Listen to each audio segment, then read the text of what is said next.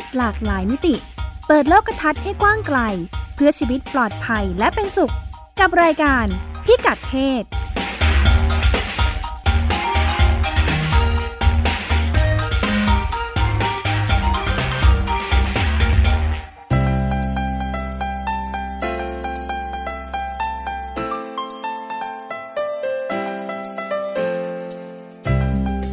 เพศวันนี้ติดตามเรื่องเพศหลากหลายมิติกับเราได้ที่นี่ ช่วงเช็คอินสำรวจพบผลเชิงลบในระยะยาวจากการถูกลวนลามละเมิดทางเพศ Sex Records LGBT กับการถูกเลือกปฏิบัติในที่ทำงาน วัยรุ่นเป็นเรื่อง บริการฝังยาคุมฟรี และฉีดวัคซีนป้องกันมะเร็งปากมดลูก สิทธิสุขภาพสำหรับวัยรุ่นหญิงทุกคน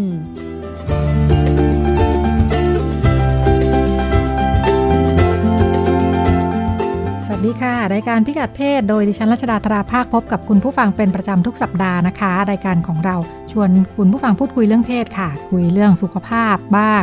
เรื่องวัฒนธรรมทางสังคมเรื่องนโยบายมีหลายมิติมากนะคะ ที่จะพูดคุยในเรื่องเพศ รายการเราก็มักจะเริ่มกันด้วย เรื่องราวต่างประเทศนะคะ ในช่วงเช็คอิน วันนี้เช็คอินประเด็นที่เอามาฝากกันเป็นเรื่องการคุกคามลวนลามทางเพศค่ะ ฟังดูก็ไม่ดีนะคะ ไม่ดีแน่ ๆ แต่มีผลการติดตามศึกษาที่พบว่า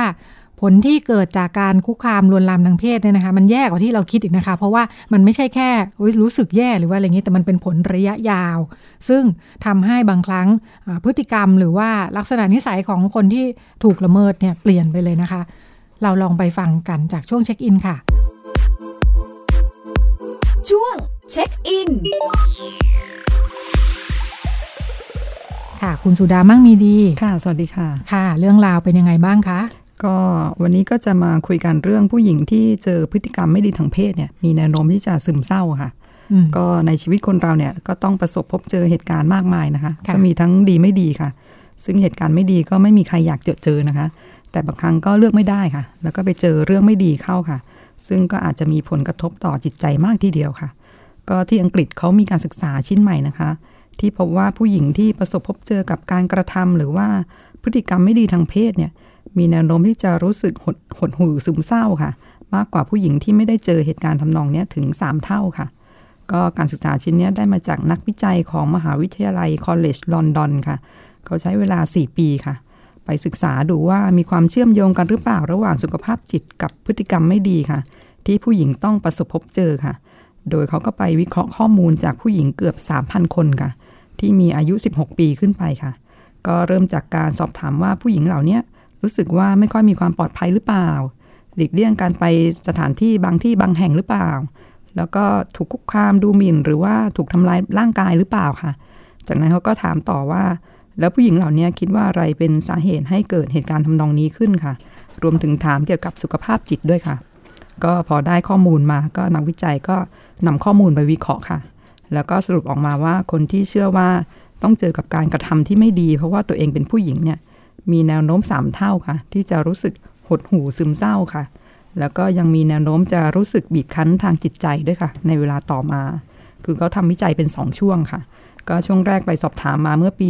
2553 ค่ะ แล้วอีก 4 ปีก็กลับไปสอบถามอีกค่ะ ในในกลุ่มเดิมนะคะใช่ค่ะ เหมือนกับว่าคือคือไม่ได้ไม่ได้ว่าคิดเรื่องนี้อยู่ตลอดเวลาใช่ไหมเพียงแต่ว่ามันมันฝังอยู่ลึกๆใช่ค่ะใช่ค่ะ ก็สำหรับจำนวนผู้หญิงที่เจอกับพฤติกรรมไม่ดีนะคะ อย่างการล่วงเกินทางเพศนะคะ ก็มีหลายร้อยคนทีเดียวนะคะ จากกลุ่มตัวอย่างเกือบ 3,000 คนค่ะ ก็ส่วนใหญ่ก็เป็นผู้หญิงอายุน้อยๆนะคะ แล้วก็ประสบพบเจอการกระทำดังกล่าวตามท้องถนนค่ะรองลงมาคือบนระบบขนส่งสาธารณะค่ะรองลงมาคือแถวแถวสถานีรถไฟหรือว่าป้ายรถเมย์ค่ะ ก็ส่วนที่โรงเรียนหรือว่าที่ทำงานก็มีเหมือนกันนะคะ แต่ว่ามีไม่ค่อยมากนักค่ะ เช่นเดียวกับที่บ้านค่ะ ในส่วนของผู้ชายก็เจอพฤติกรรมไม่ดีเหมือนกันนะคะ แต่ว่าเป็นจำนวนที่น้อยมากค่ะ เขาก็เลยไม่ได้นำมารวมในการวิเคราะห์ชิ้นนี้นะคะก็นักวิจัยที่ทำการศึกษาก็บอกว่าอังกฤษเนี่ยต้องไล่ให้ทันประเทศอื่นในยุโรปค่ะ ที่เขามีกฎหมาย เอาผิดกับผู้ที่ล่วงละเมิดคนอื่นตามท้องถนนค่ะ เพราะว่าดูจากข้อมูลแล้วเนี่ยพบว่าผู้หญิงที่เจอกับพฤติกรรมไม่ดีค่ะ มีแนวโน้มที่จะรู้สึกหดหู่ซึมเศร้าค่ะ แล้วก็มีความบีบคั้นด้านจิตใจค่ะ สภาพจิตย่ำแย่ค่ะ ความพึงพอใจในชีวิตและสุขภาพโดยรวมก็ลดน้อยถอยลงไปด้วยค่ะ พูดง่ายๆ คือพฤติกรรมไม่ดีทางเพศเนี่ยมีผลกระทบต่อการดำเนินชีวิตค่ะ แล้วก็สุขภาพจิตของผู้ที่เจอพฤติกรรมดังกล่าวค่ะ แล้วพอเครียดมากๆเนี่ยก็ส่งผลถึงสุขภาพค่ะ เช่นผู้หญิงก็อาจจะหลีกเลี่ยงไม่ไปออกกำลังกายในสถานที่ที่ไปแล้วรู้สึกไม่ปลอดภัยค่ะ อาจจะเพราะเจอคำพูดแซวหรือว่าเจอสายตาลวนลามอะไรอย่างเงี้ยค่ะหรือว่าถ้าเกิดเคยเจอกับพฤติกรรมไม่ดีมาค่ะ ก็อาจจะถึงขั้นต้องไปพึ่งยาบางชนิดค่ะ เพื่อให้ลืมเหตุการณ์นั้นนะคะ ก็มีประเทศหนึ่งในยุโรปนะคะเขาพยายามแก้ปัญหาเนี่ยค่ะ คือที่ฝรั่งเศสค่ะเขาออกกฎหมายเอาผิดผู้ที่ล่วงเกินคนอื่นในที่สาธารณะค่ะ เมื่อเดือนสิงหาคมปีที่แล้วค่ะ ซึ่งตอนนี้ก็ผ่านมาประมาณหนึ่งปีแล้วนะคะ ก็ตำรวจก็ได้ดำเนินการเอาผิดก็คือปรับค่ะ ผู้ที่มีพฤติกรรมล่วงละเมิดคนอื่นนะคะไปเกือบ 450 ลายค่ะ ไม่ว่าจะเป็นการใช้คำพูดดูหมิน่น หรือว่าพูดให้คนอื่นได้อับอายค่ะ หรือว่าแสดงพฤติกรรมไม่เป็นมิตรค่ะ แล้วก็คุกคามทางเพศในที่สาธารณะค่ะ ซึ่งก็รวมถึงในโรงเรียนแล้วก็ที่ทำงานด้วยนะคะ ก็มีคนที่โดนปรับเป็นคนแรกค่ะ หลังจากกฎหมายมีผลบังคับใช้เนี่ยเป็นผู้ชายคนหนึ่งค่ะ ก็ท่าทางเมาเลยค่ะ ก็ขึ้นไปบนรถเมย์ค่ะ แล้วก็ไปตีก้นผู้หญิงค่ะ ผู้หญิงคนหนึ่งแล้วก็เรียกผู้หญิงคนนี้ว่าเป็นโสเภณีแล้วไปวิจารณ์หน้าอกผู้หญิงอีกค่ะ ก็เลยโดนปรับไปค่ะ 300 ยูโรค่ะ ประมาณหมื่นบาทค่ะ แล้วต้องเข้าคุกอีก 3 เดือนนะคะ ฐานทำร้ายร่างกายผู้อื่นค่ะ ดีมากนะคะคะการกระทำอุกอาจมากอุกอาจไม่น่ารอดค่ะค่ะก็ผู้ชายคนนี้โดนจับนะคะเพราะว่าพอโดนตีก้นเนี่ย ผู้หญิงก็ไปแจ้งคนขับรถเลยค่ะ แล้วคนขับก็รีบล็อกประตูเลยค่ะไม่ให้ผู้ชายคนนี้หนีไปได้ แล้วก็แจ้งตำรวจค่ะ แล้วก็รอจนตำรวจมาค่ะ ก็เรียกว่าให้ความช่วยเหลือกันดีมากใช่ค่ะจับขังไว้ในรถนี่แหละใช่ค่ะ ก็ถือเป็นตัวอย่างการรับมือของผู้หญิงนะคะ ตอนที่เจอกับพฤติกรรมไม่ดีค่ะ ก็วิธีอื่นๆก็มีนะคะ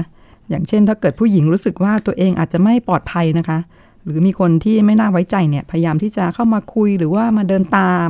ก็พยายามนำตัวเองออกจากสถานการณ์นั้นนะคะ ไปยังสถานที่ที่ปลอดภัยค่ะ ที่ที่มีไฟสว่างนะคะ อาจจะเป็นร้านค้าก็ได้ค่ะ หรือว่าเดินไปหาคนที่ดูแล้วสามารถช่วยเหลือได้ค่ะ หรือว่าพยายามอยู่ในที่ที่แบบมีคนอื่นอยู่ด้วยค่ะ คือพยายามอยู่ในฝูงชน ยืนเป็นกลุ่มอะไรเงี้ยค่ะ เดินเป็นกลุ่มปัญหาเฉพาะหน้าเนาะค่ะ จะได้ช่วยกันช่วยเหลือกันไม่ได้แบบอยู่คนเดียวนะคะแต่ว่าถ้าเกิดในกรณีที่อยู่คนเดียวเนี่ยค่ะแล้วมีคนก็แบบมาล่วงเกินหรือทำร้ายนะคะ ก็ให้วิ่งหนีไปหรือว่าร้องตะโกน ซึ่งถ้าตะโกนว่าไฟไหม้เนี่ยค่ะ คนก็จะแตกตื่นวิ่งมาดูกันเยอะแยะนะคะ เวลาเจอเหตุแบบเนี้ยร้องยังไม่ออกเลย ส่วนใหญ่ที่เจอตกใจใช่ไหมตกใจไม่รู้จะร้องว่าอะไรอก็ไฟไหม้ได้เลยค่ะ ค่ะ อืมเขาแนะนำมาค่ะ แล้วถ้าเกิดถ้าถูกทำร้ายเนี่ยจากคนแปลกหน้าเนี่ยค่ะ ก็พยายามจดจำหน้าตาท่าทางคนร้ายเอาไว้นะคะ เพราะว่าจะเป็นข้อมูลที่มีประโยชน์ค่ะ ตอนไปแจ้งความกับตำรวจค่ะ หรืออาจจะจดไว้ก็ได้นะคะ ไม่ว่าจะเป็นเวลาสถานที่คนร้ายทำอะไรพูดว่าไงค่ะ จะได้ไม่ลืมค่ะ ตอนไปแจ้งความนะคะสำหรับคนรอบข้างเนี่ยค่ะ ถ้าเกิดเห็นใครถูกล่วงเกินนะคะ ก็ประเมินสถานการณ์ก่อนค่ะ ถ้าเห็นว่าปลอดภัยสำหรับตัวเอง แล้วก็ไม่ทำให้สถานการณ์เลวร้ายลงนะคะ ก็เข้าไปพูดกับคนที่กำลังล่วงเกินผู้หญิงค่ะ โดยพูดจาอย่างหนักแน่นนะคะ อย่างจะแบบออย่างเช่นแบบนี่กำลังล่วงเกินคนอื่นนี่นะอะไรอย่างเงี้ยค่ะ หรือพูดอะไรก็ได้ที่ทำให้คนนั้นรู้ว่ากำลังทำผิดอยู่ค่ะ แต่ถ้าเกิดไม่อยากเข้าไปพูดกับคนที่กำลังล่วงเกินคนอื่น หรือถ้าเกิดก็คือดูแล้วเนี่ยเข้าไปพูดเนี่ยสถานการณ์จะแย่ลงค่ะ ก็อาจจะสร้างสถานการณ์ใหม่ค่ะ เพื่อเบี่ยงเบนความสนใจค่ะแล้วก็ทำให้การลวนลามยุติลงค่ะ โดยการแทรกตัวเข้าไปพูดกับผู้หญิงค่ะ ที่กำลังถูกล่วงเกินค่ะ แต่ไม่ได้พูดถึงการล่วงเกินนะคะพูดเรื่องอื่นค่ะ ที่ไม่เกี่ยวกันเลยค่ะ โดยอาจจะทำเป็นหลงทางค่ะ แล้วก็ถามทางค่ะ หรือว่าถามว่ากี่โมงแล้ว หรือทำเป็นแบบรู้จักกัน แล้วก็บอกว่าเดี๋ยวเดินไปด้วยกันนะ เดี๋ยวไปหาอะไรกินด้วยกันนะ อะไรอย่างเงี้ยเข้าไปแทรกแซงอะไรบางอย่างเพื่อให้คนที่ประสบปัญหาเนี่ยสามารถหลุดออกมาจากสถานการณ์นั้นได้ เพราะว่าจำนวนมากอย่างที่ฉันว่าพอเจอเหตุการณ์แล้วแบบบางทียืนตัวแข็งใช่ไหมคะไม่รู้จะทำยังไงใช่ แล้วก็ที่คุณสุดาพูดถึงข้อมูลตอนช่วงแรก ส่วนมากคนที่เจอเหตุการณ์เนี่ยมักจะเป็นเด็กๆเพราะว่าคนที่ทำอาจจะรู้ว่า ว่าเด็กมันจะตกใจอย่างนี้แหละพอไม่เคยเจอไม่เคยมีประสบการณ์ว่าควรจะทำยังไงก็พอรับมือไม่ถูกก็มักจะดูแลตัวเองไม่ได้ ก็จะเป็นเป้าจะเป็นเป้าหมายค่ะค่ะ แต่ก็ต้องประเมินด้วยนะคะว่าถ้าทำอย่างนี้แล้วตัวเองจะเสี่ยงหรือเปล่าค่ะ หรือว่าอาจจะหาตัวช่วยก็ได้นะคะ ก็มองหาคนที่สามารถช่วยเหลือได้ค่ะ ซึ่งก็ขึ้นอยู่กับสถานการณ์นะคะ อย่างที่เล่ามาก็อย่างผู้หญิงฝรั่งเศสก็ไปบอกคนขับรถเมย์ หรือกรณีกรณีอื่นก็อาจจะเป็นเจ้าของร้านหรือว่าพนักงานรักษาความปลอดภัยนะคะ ก็ส่วนในกรณีที่ถูกล่วงเกินนะจากคนรู้จักในที่ทำงานค่ะ เช่นมาแตะเนื้อต้องตัวอะไรเงี้ยหรือมาทำให้รู้สึกอึดอัดก็ควรหยุดพฤติกรรมนั้นทันทีค่ะ ก่อนที่จะลุกลามไปนะคะ โดยพูดออกมาเลยว่าหยุดหรือว่าแบบยานะคะ ก็แบบเสียงดัง ๆ ค่ะ ให้คนอื่นได้ยินด้วยค่ะ จะได้หยุดจริง ๆ ค่ะ แล้วก็บอกว่าสิ่งที่เขาทำเนี่ยไม่ถูกต้องค่ะ โดยตอนบอกนี่ก็ต้องจริงจังนะคะ คือมองตาแล้วก็พูดจาชัดเจนค่ะ หนักแน่นค่ะ หรือถ้าเกิดไม่อยากพูดออกไปตรงๆนะคะ หรือว่าพูดแล้วอาจจะไม่ได้ผลค่ะ ก็อาจจะต้องไปแจ้งนะคะ เจ้าหน้าที่ฝ่ายบุคคลค่ะ หรือว่าหัวหน้าผู้จัดการอะไรพวกนี้ค่ะ แล้วถ้าเกิดการล่วงเกินเนี่ยเกิดขึ้นที่บ้านค่ะ ก็อาจจะปรึกษาคนที่ไว้ใจได้นะคะ อย่างเพื่อนสนิทหรือว่าญาติคนอื่นนะคะ ที่พร้อมจะรับฟังแล้วก็ให้คำแนะนำอะค่ะ โดยอาจจะไปขอ อาจจะขอไปอยู่บ้านเพื่อนหรือว่าญาตินะระหว่างที่คิดว่าจะทำยังไงต่อค่ะ หรือว่าอาจจะโทรปรึกษามูลนิธิต่างๆนะคะ ที่คอยให้ความช่วยเหลือผู้หญิงค่ะ หรือว่าโทรหาตำรวจค่ะ อันนี้ฉันช่วยประชาสัมพันธ์เลยแล้วกัน เวลาเจอเหตุการณ์อย่างเงี้ยตอนนี้มีแอปพลิเคชัน แล้วก็เว็บไซต์เป็นเป็น Facebook ที่ใช้ชื่อว่า MySys ค่ะอ่า MySys คือพี่สาวของฉันเนี่ยนะอ่าเป็นของอ่าตอนนั้นเราเคยคุยกับ สารวัตรโอที่ได้ได้ทุนมาเพื่อพัฒนาแอปพลิเคชันอตอนแรกเนี่ยเป็นโปรเจกต์เล็ก ๆ เลย ตอนแรกเขาก็กะว่าจะไว้ให้ความรู้ประชาชน เวลาผู้หญิงแล้วก็เด็กเจอการรังแกอะไรเงี้ยนะคะ จะได้เข้ามาแชทเขาพยายามทำเป็นแชทบอทพอพิมพ์พิมพ์ถามปั๊บมันก็จะตอบเลยอตอนนี้เขาพัฒนาไปกลายเป็นโปรเจกต์ MySys แต่ก็อยู่บนบนวิธีคิดเดิมนี่แหละ เวลาดิฉันลองโผล่เข้าไปเล่นๆ เขาคงรำคาญมันคงมีคนเข้าไป test เยอะ อยากรู้ก็เข้าไปใน Facebook นะคะ ก็เขียนว่า MySys ภาษาไทยหรือภาษาอังกฤษก็ได้ แล้วก็ในช่องที่แชท Messenger เนี่ยอพอเราเปิดปั๊บคุณพี่สาวเขาก็จะทักมาเลย สวัสดีค่ะ อะไรเงี้ยภาษากันเองแล้วก็เจอปัญหาอะไรคะ ตอนแรกก็จะมีให้ติ๊กก่อนเผื่อคิดไม่ออกว่าตัวเองเจออะไรเขาบอกติ๊กติ๊กติ๊กเข้าไปเรื่อยๆ ติ๊กติ๊กเขาก็จะเริ่มให้ข้อมูล ว่าถ้าเจอปัญหานี้ ควรทำยังไง มีกฎหมายอะไรที่มันคุ้มครองอยู่ไปติดต่อหน่วยงานไหนได้บ้างอะไรเงี้ยค่ะเขาก็จะให้คำแนะนำเบื้องต้นก็เป็นเป็นอีกวิธีการหนึ่งแล้วก็รับรับปัญหาค่อนข้างหลากหลาย โดนอะไรบ้าง โดนลวนลามรังแกท้องไม่พร้อมอะไรเงี้ยเขาก็จะรวมๆไว้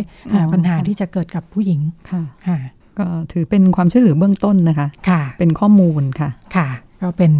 ความพยายามในการดูแลกันนะ คะค่ะ ก็เป็นช่วงเช็คอิน แล้วก็เดี๋ยวเราไปกันต่อในช่วง Sex Records ค่ะ ช่วง Sex Records สำหรับผู้ที่ติดตามนะคะะเรื่องการเมืองการเมืองในสมัยนี้คือคักทีเดียวก่อนหน้านี้ทางพรรคอนาคตใหม่นะคะมีการเสนอเพื่อขอให้มีการจัดตั้งคณะกรรมาการสามัญสำหรับผู้มีความหลากหลายทางเพศ เพื่อแยกออกจากคณะกรรมาการสามัญกิจการเด็กเยาวชนสตรีผู้สูงอายุ ผู้พิการและกลุ่มชาติพันธุ์และความหลากหลายทางเพศ อย่างไรก็ดี พอเข้าไปโหวตในสภาผู้แทนราษฎรก็เป็นนั้นว่าเราไม่ได้กรรมธิการชุดใหม่ ในการจัดสรรตำแหน่งประธานกรรมธิการ 35 คณะนะคะ ในช่วงที่ผ่านมาก็ปรากฏว่าพรรคอนาคตใหม่ได้ดูแลหลายชุดนะคะ ที่เป็นประธานกรรมธิการหนึ่งในนั้นคือประธานกรรมธิการการแรงงาน เชื่อมโยงกันยังไงกับประเด็นความหลากหลายทางเพศที่มีการผลักดันกันก่อนหน้านี้ รายการพิกัดเพศเลยสนใจค่ะ เลยตามมาคุยว่ามันเชื่อมโยงกันยังไง เพราะช่วงสัปดาห์ที่ผ่านมา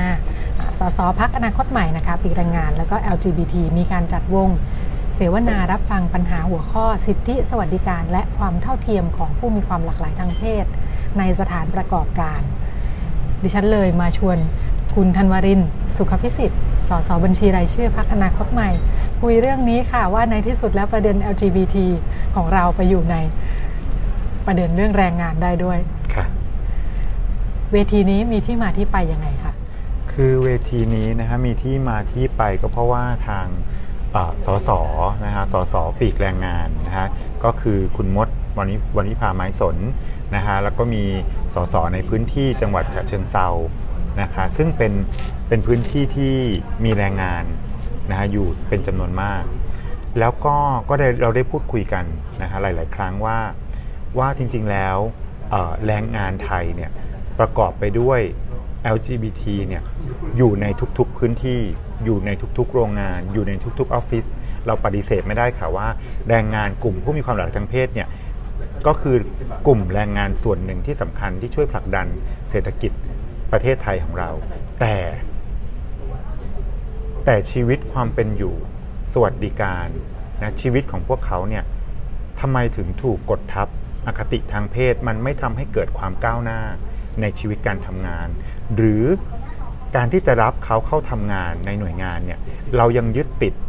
ที่เรื่องเพศ โดยที่ไม่ได้ดูว่าเขามีความรู้ความสามารถหรือเปล่า ตรงนี้มันเป็นปัญหาที่สำคัญมากนะคะที่เราสึกว่าเราทุกคนเนี่ย คือพรรคอนาคตใหม่ก็ให้ความสำคัญเรื่องคนเท่ากันอยู่แล้ว โดยเฉพาะนโยบายพรรคของเราอะเรื่องคนเท่ากันเรื่องแรงงานเราให้ความสำคัญนะคะเพราะฉะนั้นเนี่ยความคำว่าเท่าเทียมกันมันไม่ใช่เท่าเทียมกันอยู่ในสังคมอย่างเดียวนะฮะเรื่องความหลากหลายทางเพศ แต่มิติที่ที่อยู่ในสถานประกอบการต่างๆเนี่ยเราเคยเข้าไปดูเอาใจใส่ดูยกระดับความเขาเรียกว่าความสำคัญในความเป็นมนุษย์ที่เท่าเทียมกันอยู่ในออฟฟิศต่างๆ หรือใน แรงงานโรงงานต่างๆ คือพอพูดถึงแรงงานแล้วคนมักจะนึกถึงต้องอยู่ในโรงงานใช่ไหมคะทำโรงงานผลิตนู่นผลิตผลิตนั่นนี่ โดยอาจจะลืมนึกถึงว่าคำว่าแรงงานเนี่ยรวมถึงสาวออฟฟิศหนุ่มออฟฟิศคนทำงานออฟฟิศในสีลมก็ไม่แตกต่างจากโรงงานในพระประแดง เพราะฉะนั้นทุกคนเนี่ยต่างรับเงินเดือนนะต่างเรียกถูกเรียกว่าเป็นแรงงานเหมือนกันหมดนะคะ แล้วก็มีประเด็นข่าวที่เพิ่งเป็นประเด็นร้อน นะที่มีสาวข้ามเพศ สมัคร เข้าทำงานในบริษัทมือถือยักษ์ใหญ่แห่งหนึ่ง ใช่ไหมคะ แล้วเขาก็รับรับเข้าเขาเรียกว่ารับสมัครแล้วเรียบร้อย แต่พอจะถึงวันสัมภาษณ์ พอรู้ว่าน้องมีคำนำหน้าว่านาย แต่เป็นสาวข้ามเพศก็ปฏิเสธนะที่จะให้เข้าสัมภาษณ์ เพราะฉะนั้นเนี่ยตรงนี้ก็เป็นประเด็นร้อนปัจจุบันเลย ซึ่งตรงนี้แปลว่าอะไร เอ๊ะแปลว่าสถานประกอบการที่ทำงาน ต่างๆ ต่างให้ความสำคัญกับเรื่องเพศมากกว่าเรื่องความรู้และความสามารถนะคะ เพราะฉะนั้นตรงนี้แหละค่ะเราเราเราเราเลยตระหนักถึงว่า เราควรจะเข้าไปสร้างความเปลี่ยนแปลง ก็เลยจัดวงเสวนานี้ขึ้นมา ถือว่าเป็นกิจกรรมแรกใช่ค่ะที่จะพูดถึงประเด็นเรื่องคนทำงาน เรียกว่าคนทำงานฟังดูกว้างขึ้นเนาะะคนทำงานน่าจะดีกว่าแรงงานเพราะทุกคนก็ทำงานมันก็คือแรงงานนั่นแหละแต่เรามักจะนึกถึงคนที่ทำงานในโรงงานทั้งที่จริง ๆ แล้วก็คือทุกคนใช่รวมทั้งพนักงานออฟฟิศต่างๆใช่ค่ะ พอคุยแล้วได้อะไรบ้าง เราชวนคุยประเด็นไหน แล้วก็มีข้อมูลอะไรที่เข้ามาจากการคุยครั้งนี้ คือข้อมูลนะคะ ข้อมูลต่างๆเนี่ยเราก็จะรู้สึกได้ว่า ความก้าวหน้าในอาชีพ ก็จะมีน้อยกว่าผู้ชายและผู้หญิงถูกไหมคะคือแน่นอนว่าคนที่มาพูดเนี่ยผู้ชายก็จะบอกเอ้ยคนเนี่ยผมสนิทกับน้องๆ ที่มีความหลายทางเพศนะเขาเป็นคนเก่งมีความสามารถ พยายามคือทุกคนจะผูก LGBT กับความสามารถความเก่ง ความน่ารักความสามารถพิเศษ ซึ่งจริง ๆ แล้วเราก็เข้าไปบอกว่าเฮ้ยประเด็นเนี้ยบางครั้งอะมันเป็นการ เมื่อไหร่ที่เราให้ความพิเศษ เราจะแตกต่าง สิ่งที่เราต้องการคือความธรรมดา ความเป็นคนธรรมดา คุณไม่ต้องมาผูกติดกับความสามารถพิเศษกับเราสิคุณคุณควรจะมองว่าไม่ว่าจะมีอวัยวะเพศอะไรรสเชิงเพศแบบไหน ต้องมองเป็นมนุษย์เท่ากัน มันต้องมีดีมีไม่ดีมีเก่งมีไม่เก่ง เราต้องวัดตามความรู้ความสามารถ ไม่ใช่พอเราพูดถึง LGBT ปุ๊บเราจะผูกรวมกับความ เก่งความสามารถเฮ้ยเขาเก่งนะเขามีสิ่งนั้นดีสิ่งนี้ดีซึ่งเราไม่ดียังไงเขาเก่งจริง เราก็เห็นว่าแบบเนี้ยพอเป็นแบบว่า มันเกิดความคาดหวังมักจะเก่งๆทั้งนั้นเลยที่เราเห็น ใช่มันเกิดความคาดหวัง พอถ้าถามว่าผู้หญิงก็เก่งก็มีผู้ชายไม่เก่งก็มี ทุกคนมีเก่งมีไม่เก่ง แต่พอพูดถึง LGBT ปั๊บเราจะถูกผูกตรงเนี้ยว่าดูเป็นพิเศษ ซึ่งเราไม่ได้อยากได้ความพิเศษ เพราะไอ้ความพิเศษนี่แหละมันมันมันมันทำให้เขาไม่ได้มองเราที่ความเป็นมนุษย์ เขาจะมองว่าเป็นคนดีก็พอเป็นคนเก่งหูทำไมต้องมีภาระบวกกับไอ้รสชมทางเพศที่เราที่เราเป็นผูกติดกันมาด้วยอะรู้สึกกดดัน รู้สึกกดดัน แล้วเราก็แล้วคนที่ไม่เก่งมันมีไหมมันมี แล้วถ้าเกิดเป็นกระเทยที่มันไม่เก่งล่ะ เขาจะทำยังไงอะ อืม แล้วเก่งแล้วเนี่ย คุณก็ขอถามว่า แล้วคุณเห็นเขาเก่งเนี่ย คุณอยากโปรโมทให้เขาเป็นหัวหน้าคุณไหมอยากโปรโมทให้เขาเป็นหัวหน้างานไหมอืม แล้วคนที่เป็น LGBT ทั้งหมดเนี่ยเขามีความฝันไหมว่าเขาอยากจะเป็นนายกรัฐมนตรี เขามีความฝันไหมว่าเขาอยากจะเป็นหมอ เป็นที่เป็นกระเทยแต่งหญิง เป็นทนายความที่เป็นกระเทยแต่งหญิง เป็นผู้บัญชาการตำรวจแห่งชาติที่เป็นกระเทยแต่งหญิง หรือเป็นทอม หรือเป็นหนุ่มข้ามเพศ สาวข้ามเพศ คุณเคยเห็นอาชีพเหล่านี้ไหมในคนที่เป็น LGBT คุณไม่เคยเห็น และคุณบอกว่าเขาเก่งเขามีความรู้ความสามารถ แต่ทำไมเขาไม่เคยได้รับความก้าวหน้า หรือไปเป็นอาชีพในฝันของใครหลาย ๆ คนทำไมคนเหล่านี้ถึงเป็นได้แค่ช่างแต่งหน้า หนุ่มโรงงาน สาวโรงงาน หรือจะเป็นข้าราชการระดับผออแต่เป็นกระเทยแต่งหญิงหรือเป็นทอม คุณเคยเห็นคนเหล่านี้ได้เป็นไหม ไม่เคย เพราะว่าอะไร เพราะสังคมมีอคติทางเพศ กดทับเชิงโครงสร้าง ไม่เคยยอมรับในความเป็นมนุษย์ของคนที่มีความหลากหลายทางเพศ ปากก็บอกว่ายอมรับได้โอเพนบอกว่าเขามีความรู้มีความสามารถเขาเก่งกว่าผู้ชายผู้หญิงอีก แต่ทำไมไม่เคยเห็นคนเหล่านี้ขึ้นไประดับผู้บริหาร และเปิดเผยตัวเองอย่างเต็มที่ล่ะ เหมือนเป็นความพิเศษของสังคมไทยไหมที่เราไม่เคยพูดว่าเราไม่ยอมรับเลยนะ ใช่ค่ะ ถ้าเทียบกับหลายสังคม ซึ่งการไม่ยอมรับมันแสดงออกรุนแรงถึงขั้นเป็นความรุนแรงด้วยซ้ำใช่ค่ะในขณะที่บ้านเราเนี่ยฉันเชื่อว่าทุกคนยืนยันว่ายอมรับตรงกันหมดว่ายอมรับ ใช่แต่หลักฐานเนี่ยฮะหลักฐานของการยอมรับอยู่ตรงไหน เรามีกฎหมายสักฉบับหนึ่งไหมที่พูดถึงการมีตัวตนของคนที่มีความหลากทางเพศ เรามีกฎหมายสักข้อหนึ่งไหม สักอันหนึ่งไหมที่บัญญัติว่าสิทธิเสรีภาพของคนที่มีความหลากทางเพศเนี่ยมีอยู่เท่ากับทุกคน ไม่มีนะคะสิ่งที่สิ่งที่พักอนาคตใหม่สสชุดที่ 25 รัฐบาล รัฐสภาชุดนี้ เพิ่งเติมเข้าไปคือคำว่าผู้มีความหลากทางเพศอยู่ในคณะกิจการ เด็กเยาวชน สตรี ผู้สูงอายุ คนพิการกลุ่มชาติพันธุ์และผู้มีความหลากทางเพศเพิ่งถูกเพิ่มเพิ่งถูกเพิ่มไปในชุดนี้นะฮะ ก่อนหน้านี้ในประวัติศาสตร์ไม่มี นี่คือครั้งแรก อืการมีตัวตนของเรามันไม่เคยมีอะไม่มีกฎหมายอะไรมารองรับ เพราะฉะนั้นมันก็เลยเป็นสิ่งที่ก็พูดวันที่อภิปรายแปรยติในสภาว่า คนที่มีความหลากทางเพศ ถูกโกงความเป็นมนุษย์ และถูกฆ่าตัดตอนความฝัน มันเจ็บปวดมากนะคะที่ตอนเด็กๆอะเราเคยฝัน ว่าเราจะเป็นอยากจะเป็นเอกอัครราชทูต ซึ่งเรารู้เราเป็นตุ๊ด แล้วเมื่อเราโตมาพบกับความเป็นจริง เรารู้ว่ามันเป็นไปไม่ได้ ลืมซะอาชีพนั้น ใช่ ลืมซะอาชีพนี้ แล้วเด็กใสๆใช่ เด็กกระเทยหัวโปกคนหนึ่งที่ฝันว่าจะเป็นนายกรัฐมนตรีเมื่อโตขึ้น เขาจะพบความจริงที่ว่ามันเป็นไปไม่ได้ เขาบอกว่ากลุ่มกระเทยตุ๊ดเนี่ยมีความคิดสร้างสรรค์ก็จะชอบงานเนี่ยค่ะ มันถูกมันถูกสเตอริโอไทป์ไปทางนั้นหมดเลย ทำไมเราไม่ถูกบอกว่าไม่ว่าคุณจะมีรสชมในเพศแบบไหน คุณก็สามารถมีความฝันที่คุณจะเป็นจุดสูงสุดของอาชีพการงานของคุณได้ ไม่ว่าจะเป็นเด็กเพศไม่ว่าจะเป็นเด็กเพศไหนก็ตาม เราไม่เคยถูกสอนแบบนี้อยู่ในบทเรียนใด ๆ หนังสือวิชาใด ๆ เลย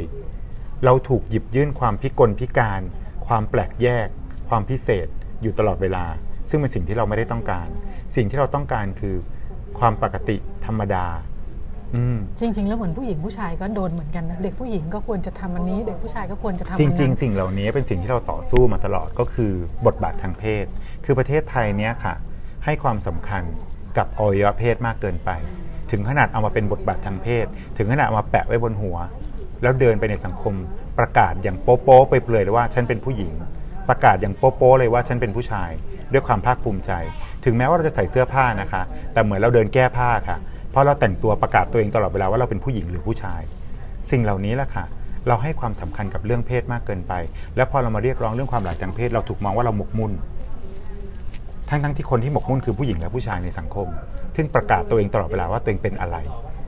ซึ่งตรงนี้แหละค่ะเป็นการให้ความสำคัญกับอวัยวะเพศกันมากเกินไป โดยที่ลืมความเป็นมนุษย์ ว่าในความเป็นมนุษย์นั้น เรามีความแตกต่างและหลากหลายมากกันเพียงใด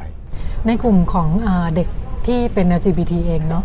เขาถูกทำให้คิดแบบนี้ด้วยไหมว่า พอฉันเป็น LGBT ปุ๊บ ฉันก็จะต้องไปทางนี้แหละ ฉันจะต้องถนัดงานสร้างสรรค์ชอบงานแฟชั่น ถูกต้อง พอคนที่เป็น LGBT ตั้งตั้งแต่เด็กปุ๊บก็จะถูกผลักไปแสดง ถูกผลักไปเป็นนางรำถูกผลักไปเพราะคิดว่าเขาต้องทำได้ บางทีเด็กที่เป็น LGBT ก็ถูกก็สะกดจิตตัวเองว่าฉันต้องทำแบบนั้นให้ได้ บางทีกระเทยไม่ได้เป็นคนตลกทุกคน แต่ก็ต้องถูกสะกดจิตโดยสังคมว่าคุณต้องตลก เราเราไม่ได้ตลก อืมเขาก็ต้องคิดว่ากระเทยทุกคนตลก คิดว่าทุกคนแบบเฟรนลี่อารมณ์ดีไไม่ได้คิดว่าเรามีความแตกต่างหลากหลาย ในความหลากหลายทางเพศอยู่ด้วยฟังนี้รู้สึกเหมือนว่าก็เป็นไปได้ว่าพอไปวางกรอบแบบนี้เนี่ยทำให้เด็กที่เป็น LGBT แล้วบังเอิญชอบทางนี้ แล้วได้รับการสนับสนุนเนี่ยทำให้ไปได้ไกล ในขณะที่พอชอบอย่างอื่นเลยไม่มีทางไปเลย จริง ๆ ต่อให้ชอบอย่างอื่นแล้วเขาพยายามจะไปเขาจะถูกสังคมตีกลับค่ะ อย่างเช่น สมมติว่ามีน้องคนหนึ่งนะฮะ ก็รู้จักกันออยากเป็นครูมาก เรียนจนจบ อยากเป็นครูไปสอบเป็นครู แต่งหญิงสวยงาม ก็ถูกปฏิเสธ เพราะว่าเดี๋ยวจะเป็นตัวอย่างที่ไม่ดีกับนักเรียน แปลว่าอะไรคะในเมื่อเขาสอบได้อะคำว่าตัวอย่างที่ไม่ดีคืออะไร เขาไม่สามารถเป็นตัวอย่างคนที่เป็นกระเทยแต่งหญิงและไปเป็นครู เขาก็สามารถที่จะเป็นคนที่สามารถเป็นตัวอย่างให้กับนักเรียนหญิงและชายในความเป็นมนุษย์ได้ ใช่ไหมคะ แล้วถ้าเกิดมี LGBT อยู่ในโรงเรียนเขาก็สามารถเห็นครูคนนี้เป็นตัวอย่างว่านี่ไงเรามีอาชีพ ที่สามารถสอนเก่งแบบครูคนนี้ มีความรู้มีความสามารถเท่าครูคนนี้ เด็กก็ขาดเด็กเด็กคนที่ LGBT ที่อยู่ในโรงเรียน หรือเด็กผู้หญิงผู้ชายก็จะขาด เพราะว่าเราจะถูกโรโมเดลที่เป็นเพศหญิงและเพศชายเท่านั้นอยู่ อืมแล้วต่อให้สอบเข้าไปแล้วผมไปสอบเข้าไปปุ๊บแต่งหญิงก็จะถูกผู้บริหารกดดัน ให้กลับมาแต่งเป็นผู้ชาย เพราะบอกว่านี่แหละก็จะจะเข้าเรื่องเดิมคือจะเป็นตัวอย่างที่ไม่ดีกับเด็กและเยาวชน ซึ่งแปลว่าข้าราชการไทยก็ไม่ได้มองเรื่องความรู้ความสามารถอีกเหมือนกัน ก็มองแค่เรื่องรสนิยมทางเพศ แต่ว่าประเทศเรานี่มองมนุษย์ที่ความเป็นมนุษย์ หรือมองมนุษย์ที่อวัยวะเพศดูหมกมุ่นเรื่องเพศอย่างที่ว่าใช่ค่ะใช่ค่ะบรรยากาศการ เวทีวันนั้นที่คุยวงเล็ก ๆ เป็นยังไงบ้าง คนที่มาเป็นกลุ่มที่เป็น LGBT จากหลากหลายวิชาชีพไหมหรือว่ายังไงบ้างคะคือตรงนั้นเนี่ยก็มีทั้งฝ่ายบุคคลนะคะ เพราะเราก็อยากให้ฝ่ายบุคคลมารับรู้และเข้าใจปัญหาของคนที่มีความหลากหลายทางเพศ แล้วก็มีน้องๆ LGBT ด้วย น้องๆ LGBT ก็บอกปัญหาของตัวเองในที่ทำงานใช่ไหมคะเรื่องอคติทางเพศที่กดทับของเราแน่นอนมันมีเรื่องการแต่งกาย เราก็ยกตัวอย่างนะคะว่า พอมีเรื่องปัญหาเรื่องการแต่งกายในที่ทำงาน ว่าต้องแต่งให้ตรงเพศ เราก็บอกว่าการแต่งตัวตรงตามเพศเนี่ยตรงตามอวัยวะเพศเนี่ยมันมีผลกับการทำงานหรือเปล่า และการที่เราจะแต่งตัวในสิ่งที่เราเป็นเพศสภาพที่เราเป็น มันมีผลกับการทำงานหรือเปล่า ก็ก็ยกตัวอย่างนะครับว่าอะพี่ๆฝ่ายบุคคลคะพี่ๆผู้บริหารคะลองคิดดูนะคะพี่เป็นผู้ชายใช่ไหมคะ ถ้าถูกบังคับให้ใส่กระโปรง ใส่ยกทรงไว้ผมยาวแต่งหน้าทาปากมาทำงาน พี่จะทำงานได้เต็มประสิทธิภาพพี่ร้อยเปอร์เซ็นต์หรือเปล่า และพี่เป็นผู้หญิงถูกบังคับให้ตัดผมสั้น ผมเกลียน ไม่ใส่ยกทรง และใส่เสื้อเชิ้ตมาทำงาน พี่ทำงานได้เต็มร้อยเปอร์เซ็นต์ตามประสิทธิภาพศักยภาพที่พี่มีหรือเปล่า ทุกคนก็บอกว่าไม่ ไม่ต่างค่ะ น้องผู้มีความหลากทางเพศ ถ้าเขาได้แต่งตัวตามเพศสภาพเขาเอง ตามความต้องการที่เขาเลือกเอง ประสิทธิภาพในการทำงานเขาก็ต้องเต็มที่ เมื่อเขาถูกบังคับให้ตัดผม บุกถูกบังคับให้แต่งตัวในสิ่งที่เขาไม่ได้เป็นการทำงานมันจะเกิดประสิทธิภาพศักยภาพเขาร้อยเปอร์เซ็นต์หรือเปล่า นี่เป็นความคิดง่าย ๆ แค่เอาใจเขามาใส่ใจเรา เราจะเข้าใจแล้วค่ะว่า การทำงานมันมีผลกับประสิทธิภาพในการดำเนินธุรกิจของคุณมากน้อยแค่ไหน ซึ่งตรงนี้เป็นสิ่งที่เราอยากจะทำความเข้าใจ กับผู้ประกอบการ กับฝ่ายบุคคล ว่าการบังคับคนเหล่านี้ มันไม่ได้เกิดประโยชน์กับโรงงาน หรือสถานประกอบการหรือออฟฟิศของคุณเลย ส่วนมากเกิดกับอะไรในงานที่ต้องแต่งเครื่องแบบเหรอคะหรือว่ายังไง คือจริง ๆแล้ว มันก็มีหมดนะฮะ เพราะว่าแน่นอนในหลาย ๆ ออฟฟิศหลาย ๆ สถานประกอบการ ก็อย่างง่าย ๆ เนี่ยบริษัทยักษ์ใหญ่ ยี่ห้อหนึ่งที่ไม่รับน้องข้ามเพศเข้าทำงาน อันนั้นเขาเหมือนกับเท่าที่อ่านข่าวเหมือนจะไปสมัครเป็นคนขายหรือพนักงานในส่วนใดส่วนหนึ่ง ซึ่งมันไม่เกี่ยวกับเรื่องเพศอะ อืม มันก็จะเป็นมันมีหมดนะฮะทั้งโรงงานทั้งเอกชน และจริง ๆสำคัญสุดคือข้าราชการ จริง ๆ ตอนนี้มีน้องๆมีข้าราชการมาคุยด้วยไหมวันนั้น ไม่ได้มีค่ะ แต่ว่าการที่กอล์ฟรับเรื่องมา พอเราเริ่มเป็นสสเราต่อสู้เรื่องการแต่งกายเข้าสภาเนี่ยก็จะมีน้องๆข้ามเพศจากหลายๆ หน่วยงานบอกเลยนะคะและหลาย ๆ จังหวัดในในในสถานราชการสถานที่ราชการหลายหน่วยงาน เพราะมันจะไปผ่าน inbox มาใช่อินบ็อกซ์มาเยอะมากว่า พี่คะช่วยหนูด้วยทางจังหวัดไม่เข้าใจทางสถาน สถานราชการนี้ไม่เข้าใจแล้วไม่อนุญาตให้หนูแต่งกายตามเพศสภาพของหนู จะบังคับให้หนูแต่งตัวเป็นข้าราชการผู้ชาย ทั้งทั้งที่หนูเนี่ยผ่าตัดทำศัลยกรรมทรวงอกแล้ว หน้าอกมีหน้าอกแล้วแล้วผมยาว คือจะมีแบบนี้เยอะมาก ซึ่งจริงๆอะการที่เราเข้าตรงสภาเข้ามาในสภาเราแต่งชุดขาวเนี่ยมันก็เป็นการเพื่อที่จะบอกในหน่วยงานราชการทั้งหมดด้วยว่า เฮ้ย การที่เราเป็นผู้แทนรัษฎรอะเราก็เป็นข้าราชการการเมือง ก็ถือว่าเป็นข้าราชการคนหนึ่ง เราก็ใส่ได้ เพราะว่าเราวัดที่ความรู้ความสามารถ การที่น้องๆ สาวข้ามเพศต่างๆ หรือชายข้ามเพศสอบเข้าไปในหน่วยงานคุณได้ แปลว่าเขามีความรู้ความสามารถ แล้วคุณจะมาวัดเขาเรื่องเครื่องแต่งกายเขาจะแต่งชายแต่งหญิงอยู่เพื่ออมมันยังมีปัญหาอย่างนี้อยู่เยอะมากค่ะ วันนั้นเป็นการระดมประเด็นต่างๆ ที่ ลุ่ม LGBT ต้องเจอในที่ทำงาน ใช่ระดมระดมระดมปัญหา แล้วเราก็บอกเขาเรียกว่าการแก้ปัญหาวิธีคิดอืมเพราะแน่นอนในการทำงานสารประกอบการก็ต้องอยากได้ประสิทธิภาพสูงสุดจากแรงงานของตัวเอง จากพนักงานของตัวเอง เพราะฉะนั้นเรื่องนี้เป็นเรื่องสำคัญ แล้วเรื่องนี้มันก็เป็นเรื่องสิทธิมนุษยชนขั้นพื้นฐาน ซึ่งรู้ไหมคะว่ามีหลาย ๆ โรงงานนะคะ ที่มีน้องๆ LGBT หลายๆ คนลงทะเบียนว่าจะมา แต่สถานประกอบการไม่ให้มา เพราะกลัวว่ามาฟังเราแล้วเนี่ยจะกลับไปเรียกร้องสิทธิกับในโรงงานตัวเองกับที่ทำงานตัวเอง อันนี้เราตอนที่สื่อสารหาคนเข้าร่วมนี่ไปอย่างเป็นทางการ จริง ๆ มันก็มีหน่วยงานครับคือเรารับลงทะเบียนไงฮะเราก็จะรู้ว่ามีใครลงทะเบียนบ้าง แล้วคนที่จัดงานนะคะก็บอกว่าโอ้พี่ก๊อฟมีน้องๆจากกลุ่มโรงงานจากสถานประกอบการมาลงเยอะนะคะ แต่พอวันจริงอ้าวไม่มาทำทำไมไม่มาอ๋อเขาบอกว่าทางโรงงานไม่ให้มา เพราะโรงงานก็กลัวว่ามาฟังเราแล้วเนี่ยเราจะปลุกให้เขามีความฝันมาส่วนตัวสมัครมาค่ะ สมัครมาที่จะมาฟังเหมือนกันเหมือนกับทางบริษัทไปเจอเข้าอะไรเงี้ยหรอก็เหมือนก็ต้องขออนุญาตเขาอาจจะขออนุญาตจะค่ะค่ะ มีประเด็นอะไรเนาะอย่างเรื่องการแต่งกายเนี่ย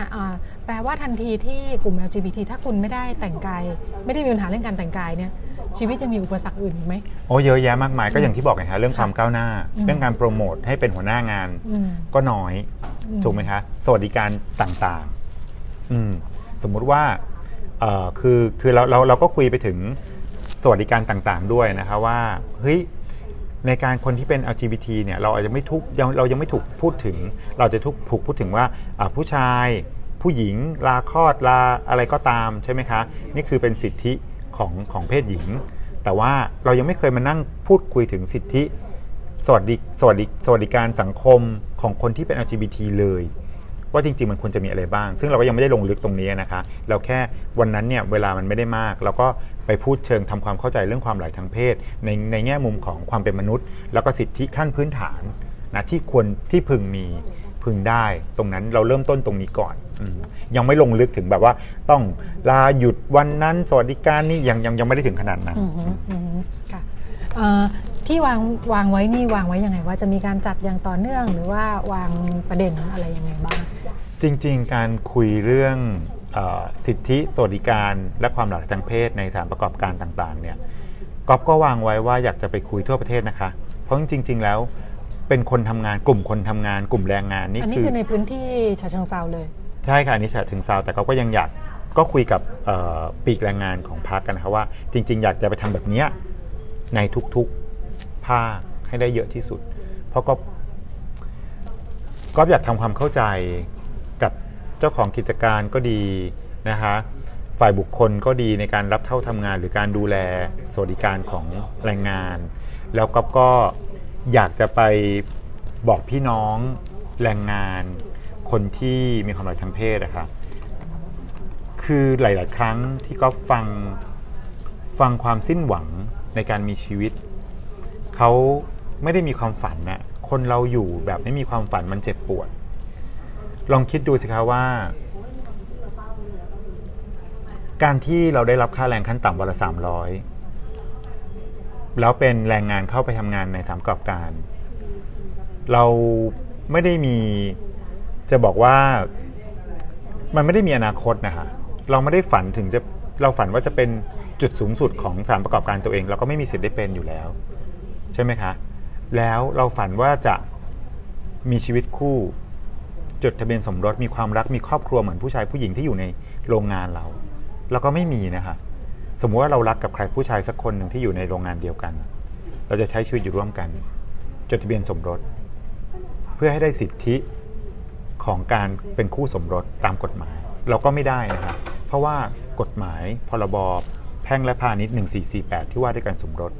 บอกว่าจดทะเบียนสมรสได้แค่เพศชายกับเพศหญิง แปลว่าอะไรคะแปลว่าเราไม่มีสิทธิ์มีความฝันว่าจะมีครอบครัว เราไม่มีความฝันว่าจะถูกโปรโมทเราแค่มาทำงาน รับค่าแรงขั้นต่ำวันละสามร้อยใช้เงินแล้วตายไป เราไม่มีสิทธิ์มีสิทธิ์เขาเรียกว่าอะไรอะสิทธิขั้นพื้นฐานของความเป็นมนุษย์อยู่ในประเทศนี้เลยอะ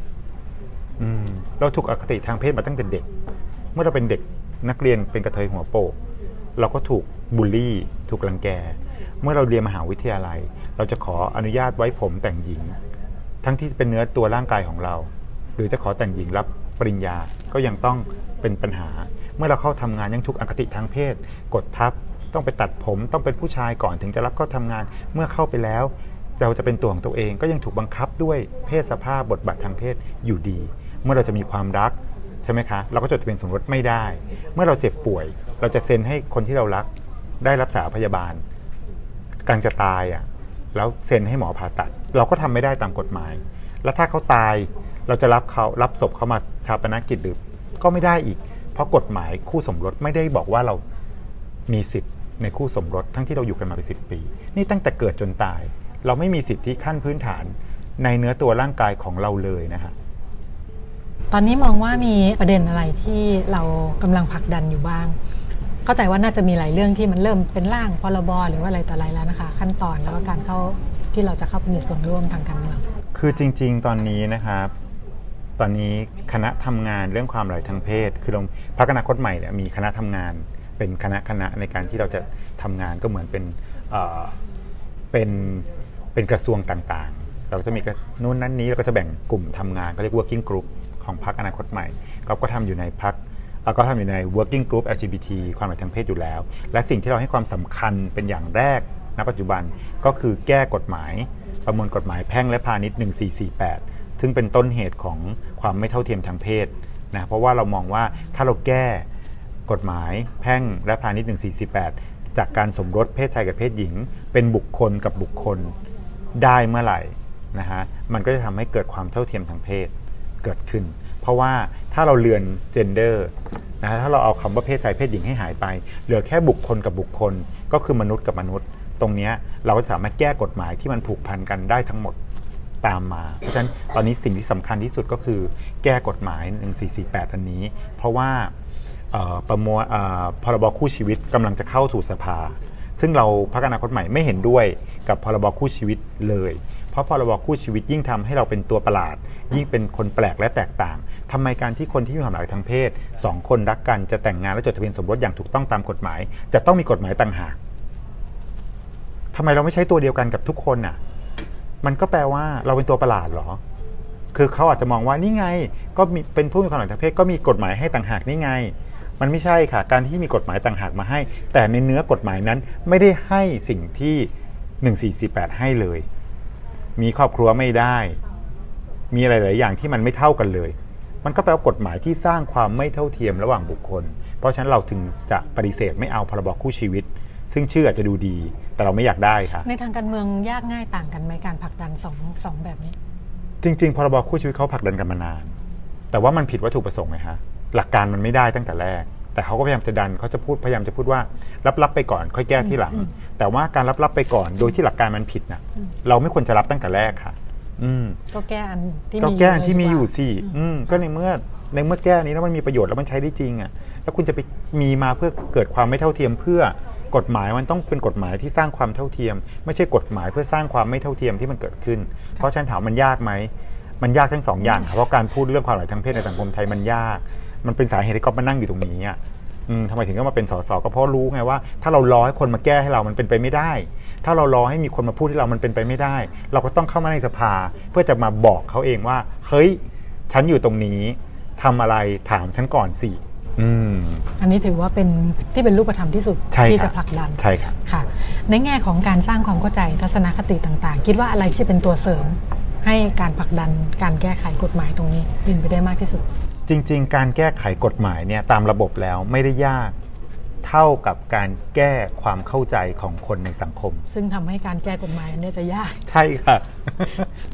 เพราะว่าอย่างที่เห็นน่ะพอก็ประกาศตัวจริง ๆ มันมีปัญหาตั้งแต่ก็ประกาศตัวว่าจะเป็นสสกระเทยคนแรก แล้วเมื่อได้เข้าสภาก็เดินเข้าสภารายงานตัววันแรกก็มีปัญหากับการแต่งกายก็อีก แล้วเมื่อเราขอตั้งคณะกรรมาการสามัญแยกก็มีปัญหาก็จะโดน ไซเบอร์บูลลี่ตลอดเวลาเรื่องแบบทำไมไม่ทำเรื่องปากท้องประชาชนทำไมต้องมาทำเรื่องนี้ ขนาดถึงขนาดมีสสคนว่ามานั่งเรียกร้องเรื่องสิทธิความหลากหลายทางเพศอะทำไมไม่ดูไม่ไปดูเรื่องการเลี้ยงลูกยังไง ไม่ให้เบี่ยงเป็นทางเพศ นี่แปลว่าความเป็นคนเป็นสสบางคนยังไม่เข้าใจเรื่องนี้เลยอะอืมเพราะฉะนั้นเนี่ยก็อยากจะอธิบายว่าเฮ้ยสิ่งที่เราทำอยู่เนี่ยมันคือปากท้องประชาชน ถ้าคุณเห็นว่าคนที่ความหลากหลายทางเพศเป็นประชาชน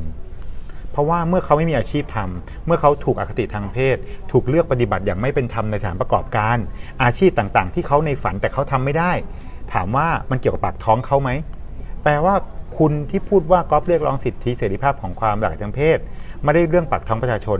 มันเนี่ยเขาเข้าใจว่าก๊อฟไม่ใช่คนเหรอ เพราะว่าเราทำงานทุกคนทำงาน นี่คือปากท้องประชาชน คนที่มีความหลากหลายทางเพศในประเทศไทยมีหลายล้านคน และคนเหล่านี้ก็คือแรงขับเคลื่อนประเทศไทยส่วนหนึ่งเหมือนกัน และทุกคนกินข้าวค่ะ เพราะฉะนั้นทุกคนก็กำลังทำเพื่อปากท้องคนหลายล้านคน ไม่ใช่พอคุณรู้สึกคุณไม่ใช่ความหลากหลายทางเพศแล้ว นั่นไม่ใช่ปากท้องคุณนี่แหละค่ะถึงบอกว่าความเข้าใจของคนไทยในสังคมไทยเรื่องความหลากหลายทางเพศเนี่ยมันคือปัญหาหลัก เราต้องทำความเข้าใจส่วนนี้ให้ได้ เราต้องแก้ไขเรื่องหลักสูตรการศึกษา เราต้องใช้สื่อสารมวลชนในการสร้างความเข้าใจเรื่องความหลายทางเพศ ให้คนในสังคมเนี่ยเข้าใจร่วมกันก่อน แล้วกฎหมายจะแก้ง่ายขึ้นค่ะ และนั่นก็คือคุณก๊อฟนะคะธันวารินสุขพิสิทธิ์สสบัญชีรายชื่อพักอนาคตใหม่กับงานล่าสุดในทางการเมือง เราไปกันต่อในช่วงวัยรุ่นเป็นเรื่องเลยค่ะ วัยรุ่นเป็นเรื่อง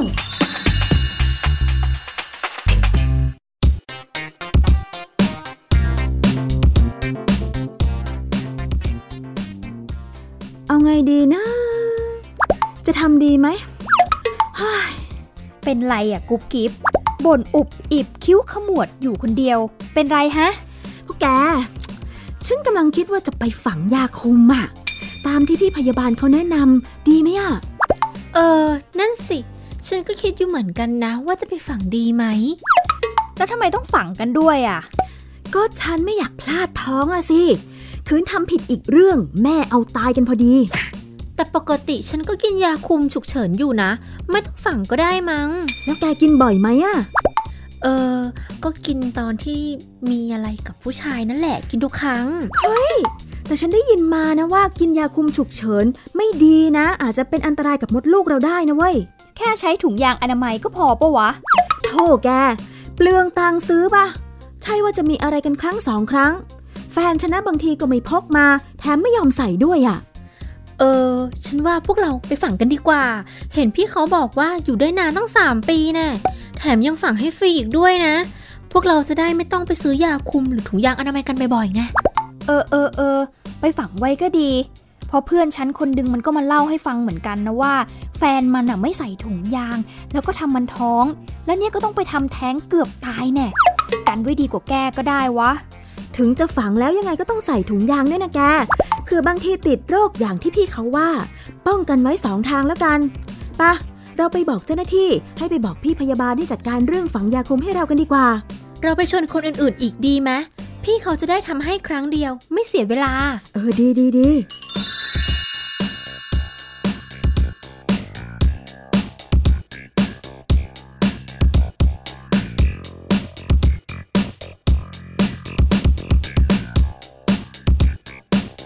ละครเสียงละครสั้นที่คุณผู้ฟังได้รับฟังจบลงไปสักครู่นะคะ ก็เป็นการจำลองสถานการณ์นะคะ เพื่อให้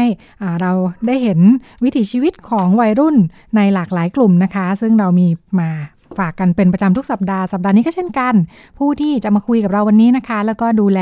กรณีนี้นะคะ คุณถนิมพรมีพันธ์พยาบาลวิชาชีพชำนาญการ ศูนย์ฝึกและอบรม เด็กและเยาวชน เขต 5 จังหวัดอุบลราชธานี สวัสดีค่ะ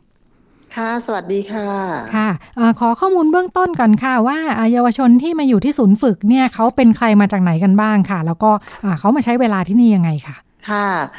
เยาวชนนะคะที่มาอยู่ที่ศูนย์ฝึกนี้จะเป็นเยาวชนที่ก้าวพลาดแล้วก็ทางศาลนะคะได้มีคำสั่งนะคะ ให้ได้รับการฝึกอบรมนะคะ เพื่อประโยชน์แก่เด็กเยาวชนเองนะคะ แล้วก็ระยะเวลาที่ใช้ส่วนใหญ่ภายในศูนย์ฝึกก็คือเมื่อศาลสั่งนะคะเขาจะกำหนดให้มีการฝึกอาชีพนะคะ แล้วก็ให้เรียนจบในสายสามัญสำหรับเยาวชนที่ยังมีการเรียนสายสามัญนนะคะไม่จบ แล้วก็โดยเป็นการเรียนกศน แล้วก็มีการใช้การบำบัดในเรื่องของการใช้ทักษะชีวิตด้านต่างๆนะคะเข้ามาบำบัดแล้วก็มีการเสริมเสริมสอดแทรกในเรื่องของคุณธรรมจริยธรรมนะคะให้กับเด็กและเยาวชนด้วยค่ะค่ะในในแต่ละช่วงจะมีเยาวชนอยู่ที่ศูนย์ฝึกจำนวนมากน้อยแค่ไหนคะ แล้วก็เขาอยู่กับเรานานไหมคะ ค่ะ โดยรวมนะคะทั้งหมดนะคะ รวมทั้งผู้หญิงผู้ชายนี้ประมาณ 530มาค่ะ แล้วก็ ระยะเวลาในการอยู่กับเรานี่โดยเฉลี่ยนะคะก็คือจริง ๆ แล้วคือจะขึ้นอยู่กับคำพิพากษานะคะของศาลในแต่ละคนแต่ละเคสซึ่งจะไม่เหมือนกันนะคะ บางคนก็สองเดือนสี่เดือน บางคนก็ตามที่ศาลท่านสั่งอาจจะระยะเวลาประมาณถึงสี่ปีหรือว่าหกปีนี้ก็มีค่ะ แล้วแต่คดีที่ได้มีการกระทำเกิดขึ้นมานะคะ ค่ะจำนวนหรือว่าสัดส่วนเยาวชนหญิงกับชายแตกต่างกันไหมคะ ค่ะเยาวชนชายก็อยู่ที่ประมาณ 500 กว่าคน เยาวชนหญิง ณ วันที่ 24 นะคะ 24 คนค่ะ อืม ค่ะ ค่อนข้างต่างกันมากเหมือนกันนะคะ ในส่วนของเยาวชนหญิงเองที่ที่เรากำลังคุยถึงค่ะ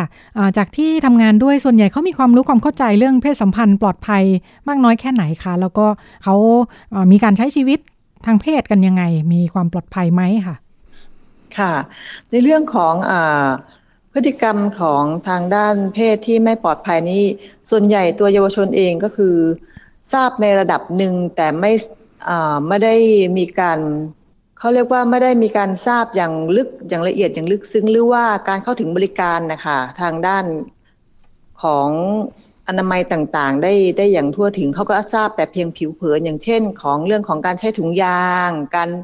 ซื้อยาคุมกำเนิด การกินยาคุมกำเนิด แต่ไม่ได้เข้าใจอย่างถูกต้องแล้วก็ถูกต้องทั้งหมดอย่างเงี้ยค่ะ ค่ะจากที่คุยกันแล้วก็ทางศูนย์มีการจัดบริการเรื่องความรู้ แล้วก็ดูแลสุขภาพให้กับเยาวชนหญิงยังไงบ้างค่ะเรื่องสุขภาพทั้งเพศเรื่องอนามัยเจริญพันธุ์ค่ะ ค่ะ เมื่อรับตัวเยาวชนเข้ามานะคะก็คือ เราจะมี การสอนสุศึกษานะคะของเยาวชนหญิง โดยเยาวชนหญิงเนี่ยเราจะมุ่งเน้นไปเรื่องของการป้องกันการตั้งครรภ์ไม่พร้อมด้วย การป้องกันโรคติดต่อทางเพศสัมพันธ์ด้วยนะคะ ซึ่ง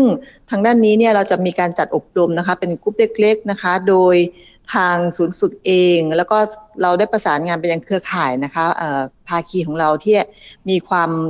เต็มใจอย่างมากในการที่เขามาช่วยเหลือในการทำงานด้านเด็กและเยาวชนกันเรา คือในเรื่องของการ ส่งเสริมสุขภาวะทางเพศนะคะในเด็กผู้หญิงที่ศูนย์อนามัยเขตสิบนะคะของเรานะคะแล้วก็จะมีการสอนในเรื่องของการป้องกัน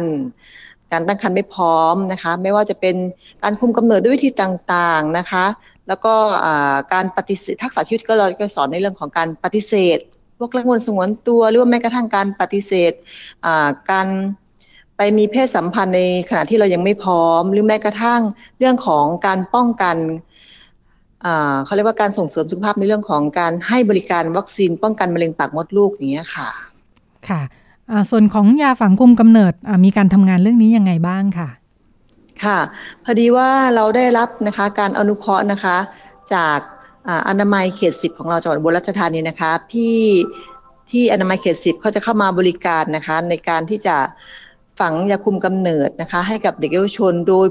เด็กและเยาวชนของเราเนี่ยเราจะเข้ามีการเราอะค่ะจะไปสอบถามกับเด็กก่อนว่า เนี่ยนะมีบริการฝังยาคุมกำเนิดนะคะ แล้วก็ใครสมัครใจบ้างที่จะใช้เปลี่ยนรูปแบบการคุมกำเนิดแบบเดิมๆที่พวกหนูเคยใช้อยู่ อย่างเช่น การกินยาคุมฉุกเฉินบ้าง การกินยาคุม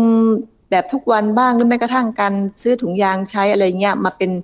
การคุมกำเนิดแบบฝังยาคุมดีไหมหรือบางคนแบบฉีดทุกสามเดือนอะใครสมัครใจเด็กเยาวชนก็จะ เมื่อได้รับการอธิบายความรู้ต่างๆ แล้วก็ให้เขาตัดสินใจเอง เด็กก็จะมาบอกกับเราค่ะ แล้วเราก็จะติดต่อพี่เข้าไปว่า มีเด็กเยาวชนที่พร้อมจะรับการฝังยาคุมกำเนิดฟรีเนี่ยประมาณกี่คนกี่คนและทางพี่ที่อนามัยก็คือจะเข้ามาดำเนินการฝังยาคุมกำเนิดให้ค่ะอ๋อค่ะ เด็กๆส่วนมากเขาสนใจวิธีคุมกำเนิดแบบไหนคะจากเวลาเราให้ข้อมูลไปแล้ว โดยส่วนมากที่เขาใช้อยู่เขาจะใช้เป็นลักษณะของการใช้ถุงยางกับการกินยาคุมและการฉีดยาคุมนะคะ แต่พอเราให้ข้อมูลตรงจุดนี้ไป เด็กมีความสนใจมาก เพราะว่าหนึ่งเขาไม่เคยทราบถึงการเข้าถึงบริการสุขภาพที่ฟรีนะคะของรัฐบาลตรงนี้เลยเมื่อเขาทราบปุ๊บแล้วก็เป็นการคุมกำเนิดที่ระยะยาวด้วยนะคะสามปีนะคะที่ที่ฝังไปนะคะเขาก็เลยสนใจที่จะมาใช้การฝังยาคุม มากขึ้นค่ะ เพราะว่าเขาไม่ได้รับข้อมูลตรงจุดนี้พอเราไม่ให้ข้อมูลตรงจุดนี้เขาเขาเลยให้ความสนใจทางด้านการฝังยาคุมเยอะมากขึ้นค่ะ เห็นว่ามีส่วนของเยาวชนหญิงที่มีการมีการตั้งท้องมาก่อนที่จะเข้ามาอยู่ที่ศูนย์ค่ะ แล้วอพอเข้ามาแบบนี้แล้วเราต้องมีการดูแลยังไงคะมีที่มาคลอดที่นี่เลยหรือว่ายังไงด้วยไหมคะค่ะมีค่ะอย่างเช่นนะคะในกรณีของเด็กเยาวชนนะคะที่ท้องนะคะ ก่อนที่ศาลท่านจะสั่ง ให้ฝึกอบรมกับเราเนี่ยอย่างเช่นท้องมาประมาณ4ีหเดือนเมื่อมาถึงเราปุ๊บเนี่ยเราก็จะสอบถามเด็กก่อนว่า ได้ทำการฝากท้องหรือยัง หากยังไม่ทำการฝากท้องเลย เราผลตรวจจากการสกินนิ่งเทสโดยตรวจจากปัสสาวะยืนยันอีกทีหนึ่งแล้วเราก็จะพาไปฝากท้องที่โรงพยาบาล 50พรรษา ซึ่งเป็นโรงพยาบาลในเขตบริการสุขภาพของเรา แล้วก็ให้คุณหมอตรวจแล้วก็ไปตามนัดตลอดนะคะ จนกระทั่งเด็กคลอดนะคะ เมื่อเด็กคลอดเนี่ยเราจะทำการติดต่อผู้ปกครอง เพื่อให้ผู้ปกครองรับทราบด้วยนะคะ เตรียมเตรียมของในส่วนของครอบครัวของตัวเด็กเองด้วยนะคะ ว่าเด็กเนี่ยนะคะท้องแล้วก็เด็กจะทำการคลอดวันนี้วันนี้ผู้ปกครองก็คือจะมาเฝ้าดูแลเด็กด้วยอย่างนี้ค่ะ แล้วเด็กก็จะคลอดที่โรงพยาบาลของรัฐบาลค่ะ เมื่อคลอดเสร็จแล้ว